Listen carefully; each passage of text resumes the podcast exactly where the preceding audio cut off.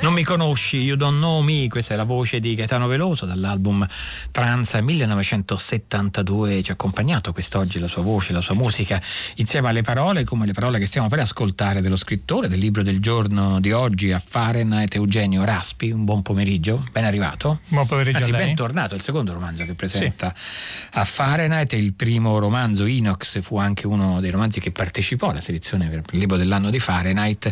Questo si intitola Tutto fumo eh, pubblicato dalle edizioni Baldini più Castoldi. Um, partiamo proprio dal titolo e poi piano piano ricordiamo anche la, la storia precedente dell'altro romanzo, in qualche modo eh, si completano questi due, questi due libri. Beh, il mio libro, questo secondo libro, parte con, con una ciminiera, quindi la prima, la prima, ipotesi del titolo è quello del, del, fumo che fa questa ciminiera, quindi di questa industria che è di fronte a una, un paese medievale eh, che ha un po' polarizzato l'attenzione di, di questo, di queste, della storia del paese perché comunque sia un'industria che ha, un impatto, stato, ha avuto un impatto forte. E poi questo fumo a un certo punto cessa perché comunque la fabbrica è in crisi e, e ha delle difficoltà a, proporre, a proporsi nel mercato. E poi a un primo fumo della ciminiera si, si frammezza anche il fumo delle tante chiacchiere, del, delle tante possibilità che poi a un certo punto mancano e quindi ha una doppia valenza. Tutti questi adulti che parlano, ripartirà la fabbrica, non ripartirà la ripartirà compra. la fabbrica, non ripartirà e quindi mh, se nel primo romanzo parlavo della fabbrica delle acciaierie, qua parlo di una seconda fabbrica, un'altra fabbrica che è io vengo da un territorio in cui l'industria è stata prevalente, però stavolta lo faccio con gli occhi di un ragazzino. Sì, no, poi piano piano entriamo nel romanzo, però quella, quella, quella ciminiera, siccome eh, quella ciminiera che non fuma più, no? è la testimonianza di un passato industriale, non soltanto in questo caso no, Umbria, te, Narni. Un, un passato ingombrante, perché poi rimane lì, quindi se, se, funziona aveva un suo significato, un suo sacrificio. Era eh? questo che volevo dire.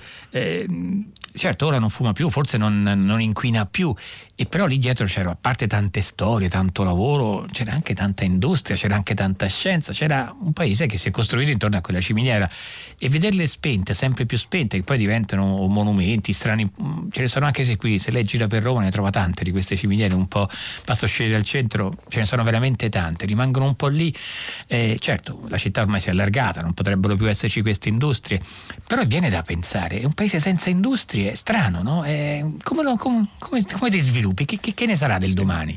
Mm, io ho giocato su questo doppio significato di paese, quindi paese inteso come, come cittadina che, che, vive, di, che vive di, di, fabbrica, ma nello stesso tempo vorrebbe anche una, un altro, un'altra possibilità di economia.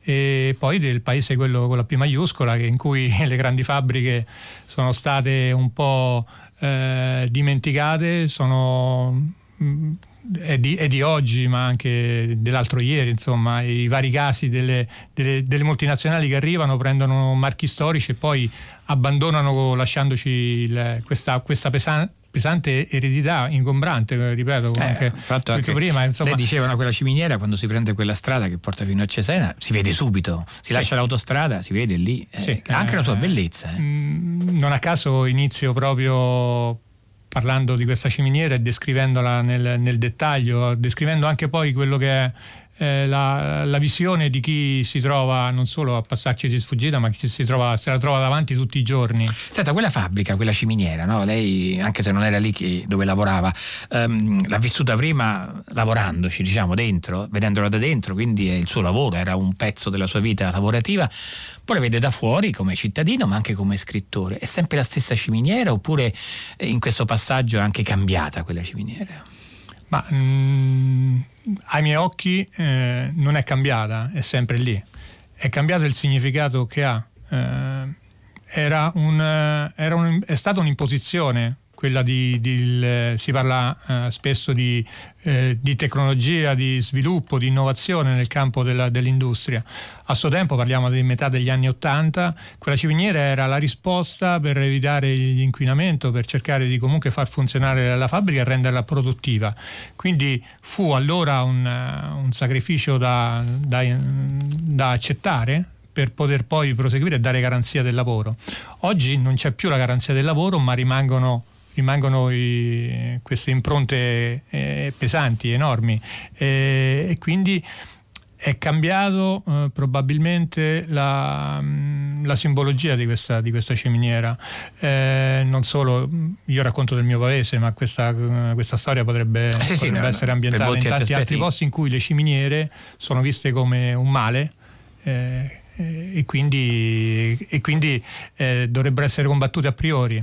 Nel mio libro cerco di, eh. di, di rimanere a metà, cercando poi di, raccontare anche poi ehm, il significato che ha questa, questa, ciminiera anche per chi ci ha no, lavorato. Credo che abbia detto una cosa molto no, interessante no, a metà, diceva sì certo che la ciminiera forse ha anche rappresentato inquinamento, a un certo punto il, padre, questa figura che in questo romanzo uh, viene ricoverato, sta male e dice eh, lo sapete che in questa zona il tasso di tumore è più alto di quello della media, probabilmente è così sicuramente sarà così, anche se sappiamo in generale la vita contemporanea è piena di inquinanti, quindi rimane il fatto che ha portato portato lavoro, ha portato anche un piccolo, anche neanche tanto piccolo benessere.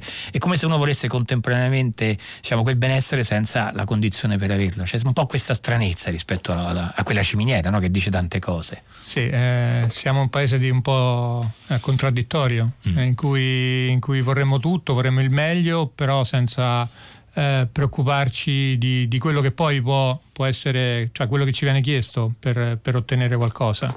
Ehm, il, il, libro è un libro di narrativa ovviamente, quindi racconta una storia e cerca di, di raccontare attraverso i personaggi questo sviluppo, sia parlando dei padri e anche quello che è lo sviluppo futuro parlando dei figli. Andiamo alle coordinate proprio quasi geometriche di questo, sì. di questo romanzo, tutto fumo. In realtà ci sono due, due giovani, due fratelli, un fratello, un ragazzo e una ragazza in mezzo c'è la ciminiera e poi sì. c'è il padre. Questa...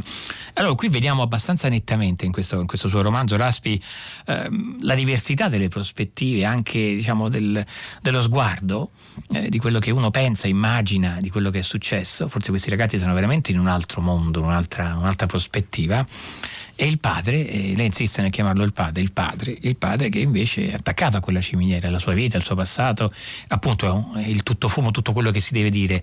Um, e in mezzo c'è questa ciminiera, per questo no, la ciminiera è un po', in un certo senso, è il personaggio principale di questo libro. Sì, è, è lo spunto iniziale, poi la, la, la storia eh, altre, altre eh, questa è una storia in cui anche i luoghi hanno la loro importanza e hanno, partecipano alla narrazione quindi partendo pur da, dalla, dalla, ciminiera, i figli in realtà eh, se ne tengono lontani e se ne vorrebbero tenere lontani perché gli, inter- gli interessa un altro tipo di futuro. E il padre è visto come un doppio ostacolo, uno perché non vorrebbe rinunciare a quella, a quella fabbrica, che è anche un ostacolo per, per, portare ad esempio il turismo, per rafforzare un'economia diversa, eh, ma nello stesso tempo perché non gli garantisce neanche il benessere, perché comunque essendo un è troppo ingombrante. È troppo ingombrante, ma anche il padre, quindi i figli hanno già fatto una loro scelta da, da ragazzini. Io ho preso, ho cercato Luca di... ed Elena. Sì, eh, ho, ho, cercato di, di, mettere a confronto due, due, possibilità che hanno i giovani, quindi c'è, una, c'è la, la, sorella maggiore che studia, fa all'università, eh, è una creativa e quindi vorrebbe, vorrebbe sfruttare sua, sua, queste sue doti per, per, trovare un lavoro, per trovare una, il suo posto nel mondo. Luca si accontenta, ma nello stesso tempo non si accontenta perché, semplicemente perché vuole fare il, il bartender, quindi vuole lavorare eh, in, eh, facendo cocktail, no? quindi lui si immagina che fare cocktail comunque sia un divertimento perché si immagina in luoghi, in luoghi divertenti, in luoghi in cui comunque lavora ma c'è anche il divertimento. Eh, questo, Luca cresce cercando di, di, di far sì che, ehm, che, i suoi problemi non pesino sugli altri. A un certo punto però si accorge che se non se li risolve da solo, gli altri non, non se ne potrebbero Senta, chi è che descrive, chi è che racconta la storia di questo romanzo? È lei oppure... È un narratore eh. che rimane esterno ma segue eh, in una maniera eh, contigua il personaggio di, di Luca, quindi del ragazzino eh, è un narratore che, che, ha gli occhi. E anche tanto ragazzino. No, diciamo nel passaggio ci sono vari passaggi, eh. dall'infanzia alla maturità. Il, il, ragazzino è un quasi diciottenne, io lo seguo per, all'incirca per un anno, nel suo anno di, di passaggio da, dalla scuola alla, al diploma e in questo passaggio ci sono varie traversie per cui lui vorrebbe rinunciare, vorrebbe andare a lavorare subito, vorrebbe ha, ha, fretta, ha fame di, di, di vita, di, di, avere una sua indipendenza. E, e, questo, e, questo, Luca in un certo senso... Le sta ora, simpatico Luca, eh? Vedo Beh, Luca, Luca eh, mi è servito perché allora io ho una mia storia personale, come ha accennato. Però lei è uno scrittore, lei, lei ci racconta una però, storia. Sì, però quindi per rimanere fuori ho raccontato proprio cercando di immaginarmi quello che poteva pensare un ragazzino e quello che può immaginarsi un ragazzino oggi vedendo che, mh, che un po' le sue, le sue, opinioni, ma anche le sue necessità, i suoi bisogni sono messi un po' di lato. Eh, accontentiamoci di quello che viene, sembra dire, sembra dire tutti gli altri. Pensiamo ai, ai, tanti Luca di questo paese, alle tante Elena di questo paese, eh, quando magari distrattamente, perché appunto sono passati per altri modi no, di formazione delle proprie idee, dei mezzi attraverso cui si documentano, per un secondo prestano ascolto al dibattito politico, sentono parlare di cose di cui sentono parlare tantissimo di pensioni che probabilmente loro non avranno e però sembra che il dibattito politico sia solo quello, non si ah, parla di loro. Veramente lo sentono? Cioè, nel eh, senso eh, ascoltano sì. questa eh, beh, politica? Come lo sentono capiscono che certo. non parlano di me. Ma infatti nel, nel, mio libro la politica ha un ruolo particolare per cui eh, se ne parla ma poi in realtà il non è un elemento principale, perché lo vedono distante come eh, effettivamente. quello è, è, è, il pensiero, immagino io, eh, di, di, chi eh, si trova a, ad affrontare le necessità impellenti, eh, esce, esce, di casa e ha di fronte la, di fronte la fabbrica che, che, sta chiudendo e vede che poi nessuno se ne preoccupa, quindi non, è, non, c'è fiducia in, questo, in, questi giovani personaggi. Senta, Elena invece il personaggio femminile è un po' più determinata del fratello. Sì, è un, ehm, è un, personaggio che anche lei cerca di, di farsi avanti rispetto a, a, tante difficoltà. Innanzitutto prende una posizione molto contraria al padre, quello il vero scontro generazionale più che con il ragazzo, il figlio minore, cioè con la figlia maggiore, perché poi sposa un progetto che, che va a cozzare contro, contro, il padre e contro tutti gli operai che stanno, sono in difesa. E quindi è una, è una ragazza che è decisa a, ad affermarsi. Per affermarsi ha, ha, ha compreso che deve deve dar fondo alla, anche ai suoi studi, a tutto quello che ha fatto, e a quello che, che, ha in mente di fare. Senta, Raspi, ma il padre, la figura del padre, diciamo, la figura di quello che ha più anni, che è legato a un'idea anche di lavoro e anche, forse anche un, un certo modo di, di, intendere la vita, eh, qui è sicuramente quello che le chiedevo, che ruolo ha? È un freno? È un, un ricordo, una testimonianza? È qualcuno di sorpassato da, dalla storia? Oppure qualcuno che tutto sommato alla fine crede che questi ragazzi riusciranno anche a andare oltre quello che lui stesso gli ha proposto?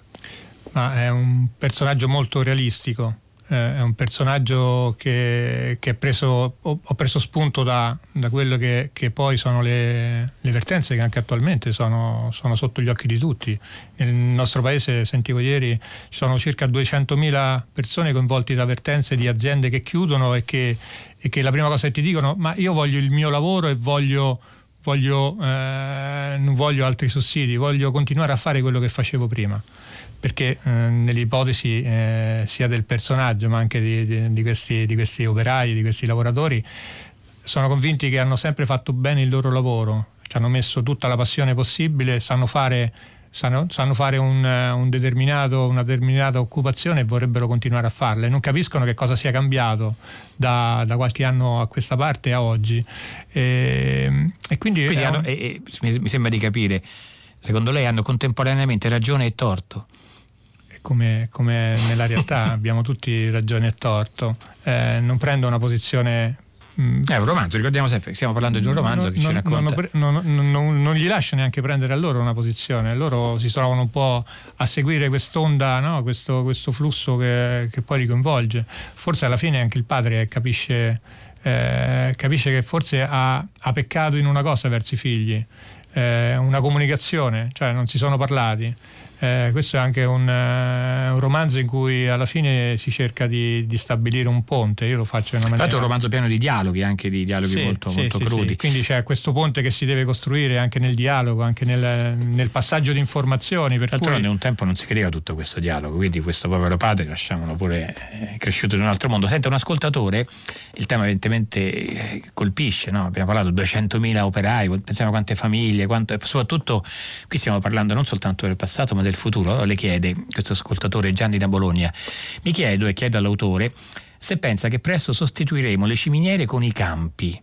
Eh, non si può avere la botte piena e la moglie ubriaca, cioè è l'agricoltura il futuro di questo paese, nel suo, nella sua esperienza. Eh, sarà quella la salvezza? Mm, beh, eh, comunque eh, l'agricoltura già c'è. Eh, già c'è. Credo che le, le problematiche che coinvolgono l'agricoltura siano legate poi alle fabbriche che sono state costruite attorno, eh, che sono d'ingombro. Sicuramente questo paese deve comunque decidere di, di cosa deve vivere, cosa è importante, cosa, su cosa investire. Io credo che innanzitutto deve investire sulle persone, quindi credo al di là di, di quale tipo di lavoro si faccia, eh, bisogna che poi ritorni eh, di, in primo piano eh, l'importanza che hanno i, le persone che svolgono un lavoro rispetto a quelle che sono poi tutte le tematiche che riguardano le, le aziende, soprattutto quelle grandi. Mm, l'agricoltura io mi auguro, cioè questo non è un libro che deve difendere le ciminiere e difende la fabbrica, eh, difende eh, il principio per cui tempo addietro qualcuno ha, ha, ha messo a lavorare tante centinaia di migliaia di persone all'interno delle fabbriche dicendogli e questo è il futuro, produrre, creare un benessere, creare qualcosa di materiale per poi ehm, far sì che tutto il paese cresca, se il paese sta bene, quindi eh, c'è un, un, un flusso e un ciclo che poi va che coinvolge tutti. Senta, a un certo punto nel libro, mm, più o meno a tre quarti, eh, c'è una cerimonia, c'è anche una descrizione piuttosto, talvolta anche divertente, talvolta cruda, diciamo, del ceto politico locale, dei ceti politici locali, diciamo, d'altronde il ceto politico locale è quello che fa quello che deve fare, ora non siamo troppo eh, pessimisti o troppo duri. A un certo punto però eh, c'è un'altra, prima c'è la ciminiera e poi qui invece la facciata esterna di San Domenico, l'antico Duomo, sconsacrato e trasformato in auditorium. Anche questo, no? le ciminiere non fanno più le ciminiere, le chiese non sono più le chiese. È un tempo particolare quello che stiamo vivendo. No? Cioè, i, i, momenti, i simboli di una civiltà, di un, di un, di un modo di vivere, come se perdessero, diventano immediatamente qualcosa, devono diventare qualcos'altro. Sì, ehm, a, a, cerchiamo di allocare le, la cultura ad esempio in, in, luoghi che prima facevano altro, però in questo caso è un esempio positivo perché comunque sia sì, un luogo che viene, viene, riconsegnato alla città in cui... Ha un'altra vita ma c'è una un'altra vita. vita ma c'è una vita. Ehm, questo libro racconta nel, descrive il paese, quindi questo eh, San Domenico esiste veramente effettivamente. Ma è piena l'Italia di San, di, di San Domenico, cioè luoghi appunto che In particolare nella, nella, mia regione ci sono, ci sono, stati questi beni alienati dalla Chiesa che poi sono rimasti allo Stato e molto spesso sono abbandonati o erano rimasti lì. La riconversione mi, mi, è un, eh, un escamotage per, per cercare di, di di, di, fare quello, cioè, di, di spiegare quello che appunto diceva lei le fabbriche possono diventare altro, eh, le chiese possono diventare altro, però dietro ci deve stare una progettualità che poi possa, possa riconvertire determinati luoghi. Senta Raspi, questo è un romanzo tutto sommato ottimista. Ma ehm, fino a un certo momento molto più realista che ottimista eh, sicuramente un, un, c'è una, un'amarezza di fondo, perché poi alla fine i, i personaggi si inseriscono come tasselli in un puzzle eh, e, e sembra, sembra, completato.